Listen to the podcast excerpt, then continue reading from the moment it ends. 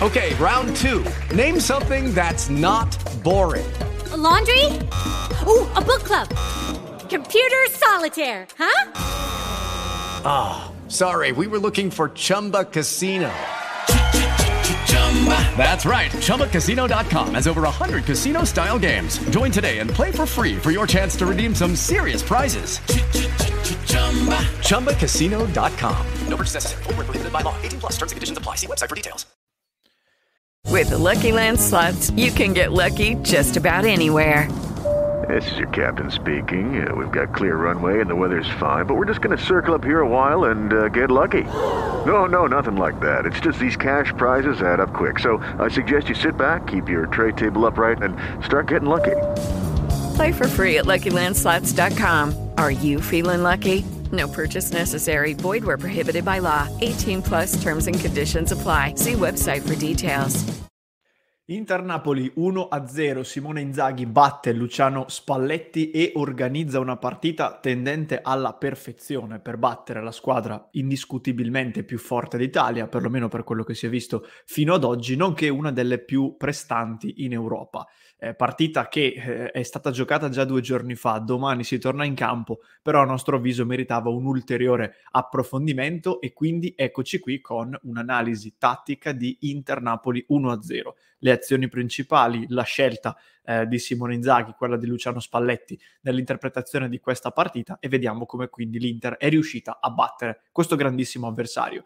Ben ritrovate, ben ritrovati amiche e amici passione interisti, nuovo contenuto fin da subito vi chiedo come sempre un clic sul tasto mi piace e sul tasto iscriviti per non perdervi anche tutte le prossime novità. Comincio subito perché ho tante cose da dirvi e non voglio perdermi in chiacchiere. Eh, un'introduzione generale prima sulla partita. È stata una gara molto intensa, non particolarmente eh, spettacolare in termini di occasioni da gol e di tiri in porta. Il Napoli ha avuto tendenzialmente maggior possesso palla, a maggior ragione dopo aver subito l'1-0 era abbastanza inevitabile, i numeri dicono 63% Napoli, 37% Inter, però in realtà davanti alla porta è stato poco pericoloso perché tolta l'occasione nel finale con la parata di Onana su Raspadori non si segnalano grosse altre occasioni per il Napoli se non una che dopo vedremo nelle immagini. L'Inter invece, nonostante una gara più accorta, più compatta in difesa, nel primo tempo soprattutto ha avuto diverse occasioni. Se ne contano quattro, anche se una poi eh, in realtà c'era un mezzo fuorigioco, non evidentissimo, ma probabilmente la chiamata è stata corretta. La cosa fondamentale però, o comunque una delle cose interessanti, è che Romelo Lukaku, che tornava a giocare in gare ufficiali con l'Inter dopo diversi mesi, ha messo lo zampino in tre delle quattro occasioni del primo tempo. Era un Romelu Lukaku non ancora al meglio fisicamente, non ancora preciso eh, in, nelle varie giocate, però questo è un dato comunque significativo. Lukaku è stato quindi fondamentale in queste occasioni, vi do qualche altro numero di alcuni singoli e poi vi mostro qualche immagine. 10 eh, recuperi per Akan Celanoglu, 9 per Enric Mkhitaryan, forse numeri passati un pochino in sordina, 32 palle giocate da Robin Gosens in 30 minuti di partita, 22 di Di Marco in 65. Questo eh, dimostra soprattutto quanto nel, nella prima fase di gara, tutto il primo tempo e una parte del secondo, l'Inter rispetto ad altre volte in cui invece lo ha fatto con frequenza, ha giocato meno sul lato sinistro del campo e su Di Marco. Tant'è vero che se andiamo a vedere il numero dei palloni toccati dalla coppia esterno destro mezzala destra e dalla coppia esterno sinistro mezzala sinistra, vediamo che a destra Darmian ha toccato 40 palloni e Barella 58, a sinistra Di Marco 22 e Mkhitaryan 36. Quindi questo è un'ulteriore conferma di quello che vi dicevo, ma poi si collega anche un'altra piccola cosa che vi faccio vedere tra pochissimo. I due attaccanti, 19 palle giocate per Osimen, tra i 22 titolari solo Lukaku ha fatto peggio con 18. Però Lukaku, come vi dicevo un attimo fa, ha toccato palloni più decisivi, potremmo dire, perché di fatto ha generato tre potenziali occasioni da gol. Veniamo all'analisi e vi condivido eh, finalmente qualche immagine con la una specie di presentazione che eh, abbiamo creato con l'aiuto anche del nostro Lorenzo, che, che ringrazio per questo eh, super lavoro che abbiamo svolto, eh, qualche immagine con qualche highlight della partita, diciamo così, con eh, qualche analisi che voglio proporvi. Eh, anzi, anzi, innanzitutto vi faccio vedere prima un'altra cosa molto veloce, poi andiamo alle immagini, e cioè eh, un tipo di soluzione per la costruzione dal basso dell'Inter che si è vista nella partita contro il Napoli fin dai primi secondi. Se voi andate a rivedervi la partita, nei primi 20 secondi già si vede questo tipo di dinamica ed è una dinamica interessante anche per un un possibile sviluppo futuro dell'Inter. Ve la mostro dalla nostra lavagna tattica che chi ci segue durante le partite avrà già sicuramente imparato a conoscere. Questa era la disposizione eh, delle due squadre, diciamo la disposizione standard, quindi 3-5-2 Inter, 4-3-3 Napoli. In questo modo gli accoppiamenti sono abbastanza chiari, con le tre punte del Napoli che vanno sui tre centrali dell'Inter, le due mezze ali sulle due mezzali dell'Inter e Lobotka che poteva fare un gioco un po' a metà fra prendere Cialanoglu eh, in uscita oppure sfruttare la presenza di Osimen fra Acerbi e Cialanoglu per stare a sua volta fra il centrocampo e uno dei due attaccanti, Geco e Lukaku. Cosa faceva l'Inter? Cosa ha fatto in diversi casi?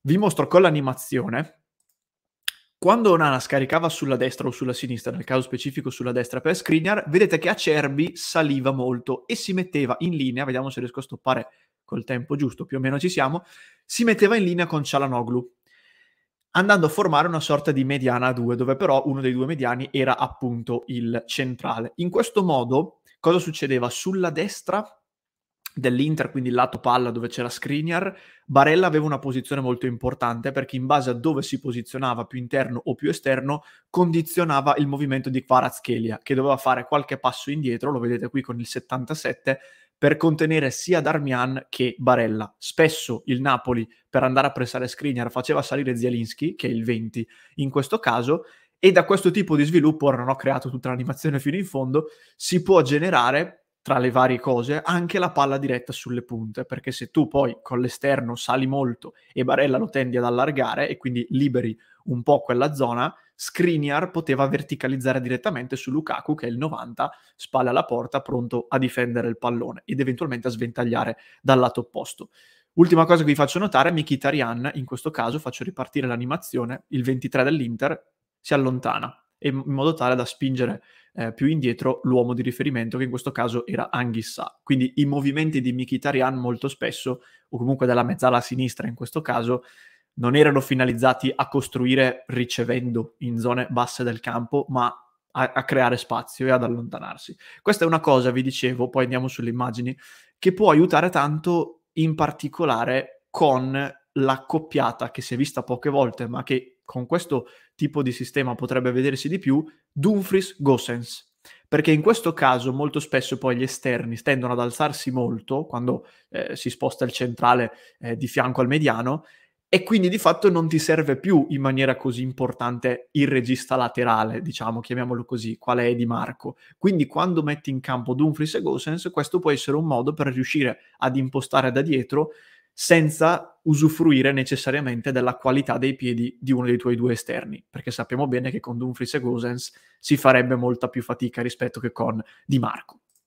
Molto rapidamente, se no eh, il video inizia a durare 40 minuti. Andiamo sulle immagini. Allora, prima occasione, prime slide con eh, l'occasione di Di Marco dopo soli 3 minuti nella live preview delle ore 12, che facciamo eh, pri- nelle, alle ore 12 di ogni giorno in cui ci sono dei big match in, in, nel pomeriggio o nella sera, avevamo individuato tre punti con Lorenzo attraverso cui l'Inter poteva riuscire a battere il Napoli. Il primo era banalmente la difesa, quindi riuscire a ottenere maggiore concentrazione anche con degli spunti nell'impostazione della difesa simili a quelli visti contro il Sassuolo e contro il Barcellona, quindi baricentro più basso, compattezza ed eventualmente ripartenze con il possesso palla lasciato agli avversari. Ecco, questo poteva essere un modo per affrontare questo Napoli. In più, in aggiunta, ricreare quella che nel gergo tecnico, oddio non tecnico, nel gergo eh, viene definita una gabbia nel lato destro del campo dell'Inter e quindi il sinistro del Napoli dove agivano i giocatori più pericolosi, in particolare Zielinski, ma soprattutto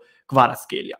Il punto 2, che era quello che vediamo in questa azione in particolare, era la capacità di muovere la difesa del Napoli, sfruttando in particolare il perno di Lukaku, per poi cercare di andare sul secondo palo, in questo caso da destra a sinistra, per l'attacco dell'esterno, che il Napoli di Spalletti in questa stagione, se si può individuare un piccolo punto debole, lo evidenziava proprio in questo tipo di soluzione. E infatti questa azione dimostra proprio questo tipo di, eh, di, di, situazione, perché l'Inter va sulla destra con Lukaku che si mette come sempre spalle alla porta e spalle al difensore e difende molto bene il pallone. Poi mette un cross di sinistro veramente ben fatto perché eh, diventa disponibile sia per Geco che taglia alle spalle eh, di Rachmani che per Di Marco che è poi quello che va a impattare sul secondo palo sfruttando un'amnesia, una dormita difensiva di Di Lorenzo che non fa la diagonale e viene eh, superato da dietro. Purtroppo Di Marco non è preciso e calcia addirittura in fallo laterale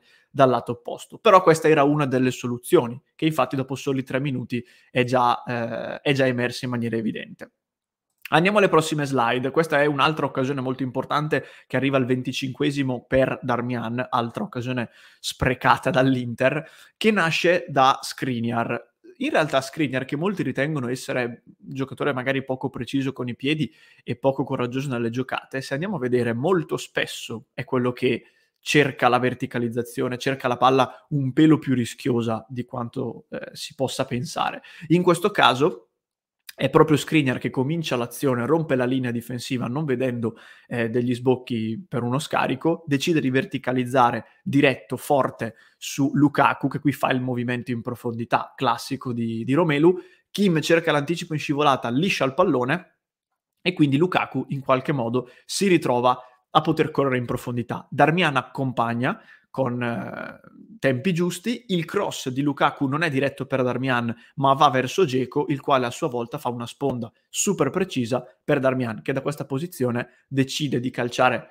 eh, con il piattone e, e, la mette alta sopra la traversa. Grande collaborazione qui fra Geco e Lukaku, in particolare la qualità di Geco che permette a Darmian di colpire. Purtroppo Matteo calcia alto e anche questa però è una grande opportunità sprecata dall'Inter. Questa è la scheda in cui si può evidenziare quella che prima vi dicevo essere la gabbia che l'Inter ha, ha, creato. Vedete che ci sono cinque giocatori, se consideriamo anche Lukaku, anche se la sua difesa è inevitabilmente un po' più passiva, tra virgolette, con i quali l'Inter cerca di ingabbiare il lato sinistro del Napoli, che è quello più pericoloso, quello dove si può originare l'uno contro uno di Kvaratskhelia. In questo caso il Napoli da qualche minuto stava controllando il pallone, girando un po' da destra a sinistra, l'Inter era bella compatta dietro, difendendo con ordine eh, di fatto l'Inter cerca di compattare molto e di creare grande densità con i suoi uomini, a partire da Lukaku, come dicevamo, poi c'è Barella, c'è Darmian, c'è Cialanoglu e più indietro ancora c'è Skriniar che dirige le operazioni, vedete che indica il, uh, i movimenti ai compagni. E qui eh, Inzaghi sicuramente ha studiato una gabbia precisa con dei riferimenti specifici, però è interessante notare che, non so se l'avete visto, Skriniar è quello che presidia l'area e che eh, dà le indicazioni e tendenzialmente è quello che aveva sempre un occhio su Kvaratskhelia che era il più pericoloso. Ma molto spesso è andato lo stesso screener in uscita rompendo la linea andando a prendere Zielinski un pochino più alto. Quindi c'erano dei riferimenti probabilmente l'uomo di, eh, di screener era proprio Kvaratskhelia però in base ai vari movimenti poteva essere preso anche da Darmian, il georgiano, Screener poteva andare sull'inserimento della mezzala e possiamo dire che la gabbia dell'Inter ha funzionato bene, perché tendenzialmente il Napoli ha creato poco o nulla, anche se nel finale l'ultima slide eh, sarà proprio un'occasione generata da Kvara. Occasione per Lukaku al minuto 40, prossima slide. Qui invece, in questa occasione, possiamo vedere la chiave partita numero 3 che vi dicevo all'inizio. Oddio, forse alla fine non ve l'ho detta perché sono andato subito sulla, sulla, scheda relativa alla 2. Comunque, la terza chiave che avevamo individuato nella live preview era il recupero palla alto in alcune situazioni con una verticalizzazione immediata, sfruttando proprio la presenza di Lukaku. In questa azione, infatti, al minuto 40 Bastoni recupera palla tra virgolette alto, diciamo così, comunque ha un recupero attivo e va a cercare Barella che come vedete era qui tra le linee pronto a ricevere. Barella fa una giocata spa- spettacolare.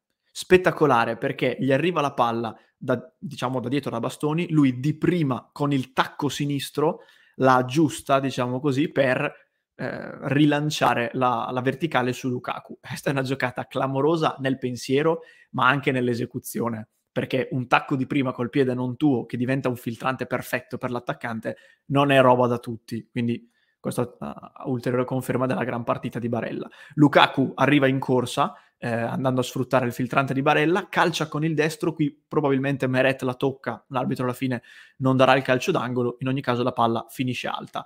Quando Lukaku starà bene, sarà al 100% della forma fisica, è legittimo pensare che si vedranno tante occasioni così con un gol, magari suo, magari di un compagno che arriva a rimorchio, però è proprio la situazione in cui Lukaku può fare maggiormente la differenza. Veniamo ad un'azione pericolosa del Napoli che va al di là di quella del tiro di, di Raspadore all'ultimo secondo, con una sorta di miracolo, l'abbiamo definito così, da parte di Cialanoglu in copertura su Osimen. Eh, questa è una piccola sbavatura difensiva dell'Inter. Perché? Perché come spesso è accaduto in tante partite precedenti, l'azione del Napoli nasce da un calcio d'angolo dell'Inter. E questa è una roba che a me fa veramente impazzire, perché dagli sviluppi di un calcio d'angolo, per esempio abbiamo preso il primo gol contro la Juventus in Juve Inter e qui abbiamo rischiato.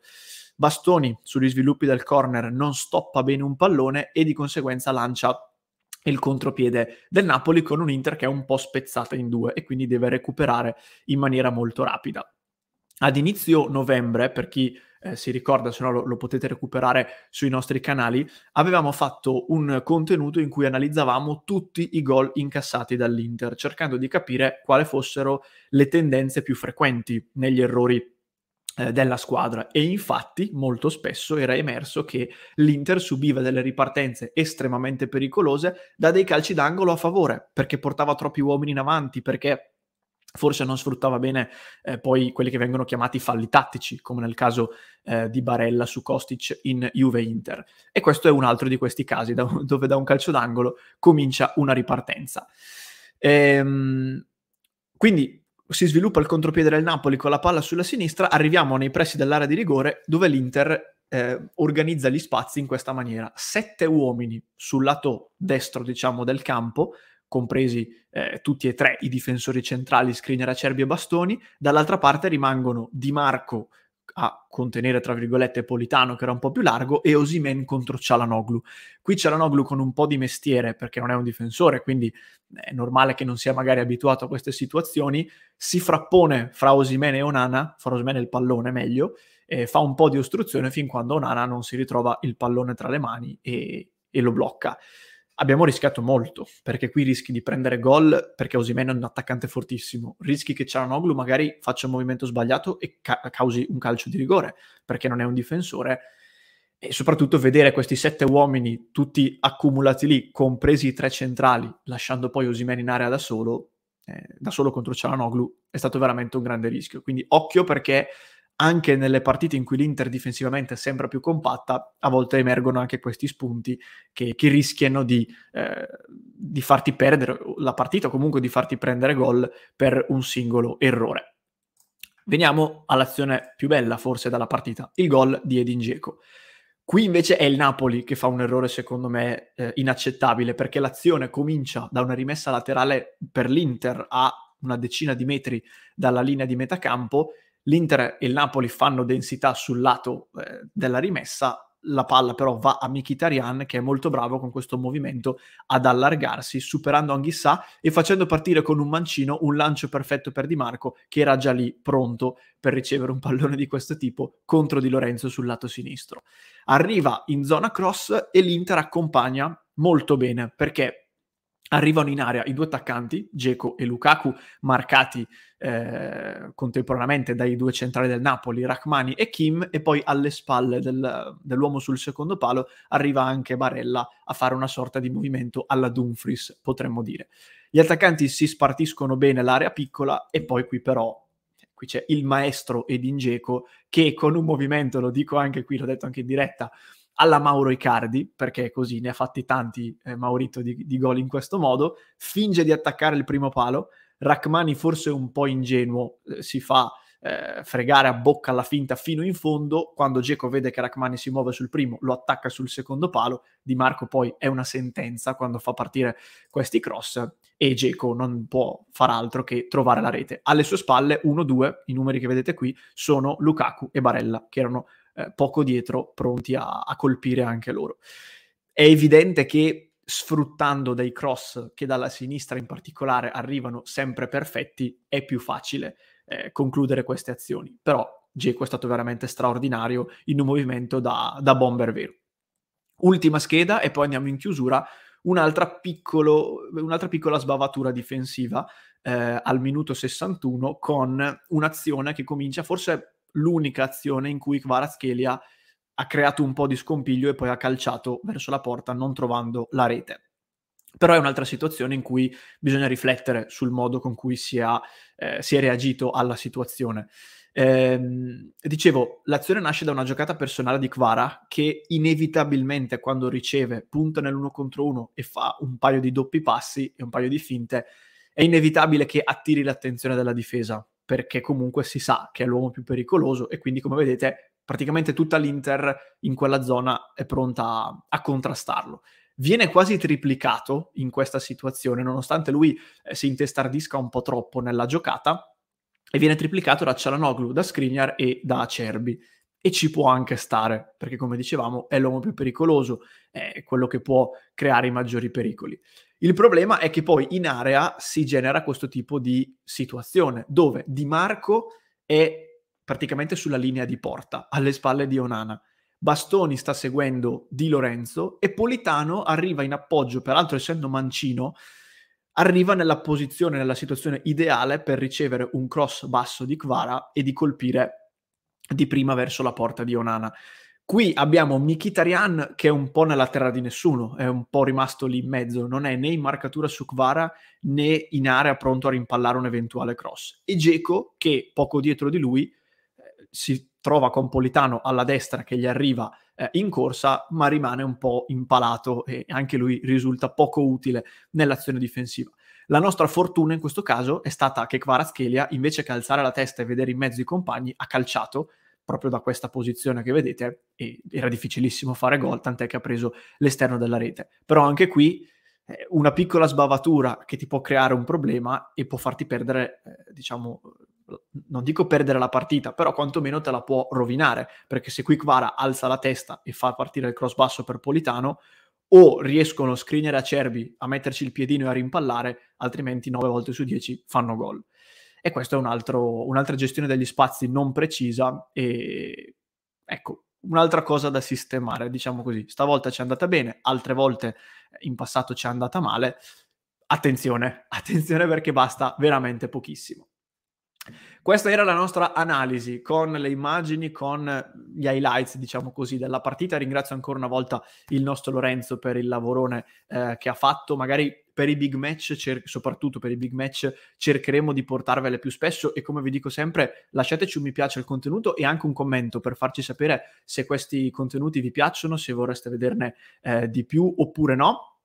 Vi ringrazio per l'attenzione, per averci seguito eh, fino in fondo. Vi ricordo anche il club di Passione Inter, www.passioneinter.club, se volete sostenere il nostro progetto ed entrare a far parte della nostra community. Infine, per chi ci segue in podcast, lo lascio nei commenti, mentre se mi segui su YouTube, qui alla mia destra ti lascio un contenuto in cui proviamo a spiegarvi perché dopo questa vittoria Inzaghi potrebbe credere ancora nello scudetto.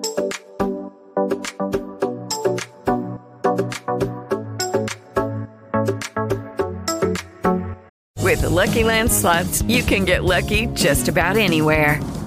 This is your captain speaking. Uh, we've got clear runway and the weather's fine, but we're just going to circle up here a while and uh, get lucky. No, no, nothing like that. It's just these cash prizes add up quick. So I suggest you sit back, keep your tray table upright, and start getting lucky.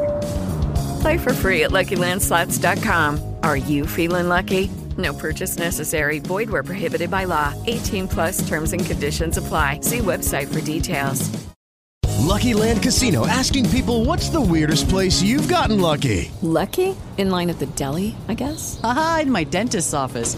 More than once, actually. Do I have to say? Yes, you do. In the car before my kids' PTA meeting. Really? Yes. Excuse me, what's the weirdest place you've gotten lucky? I never win and tell. Well, there you have it. You can get lucky anywhere playing at LuckyLandSlots.com. Play for free right now. Are you feeling lucky? No purchase necessary. Void where prohibited by law. 18 plus. Terms and conditions apply. See website for details.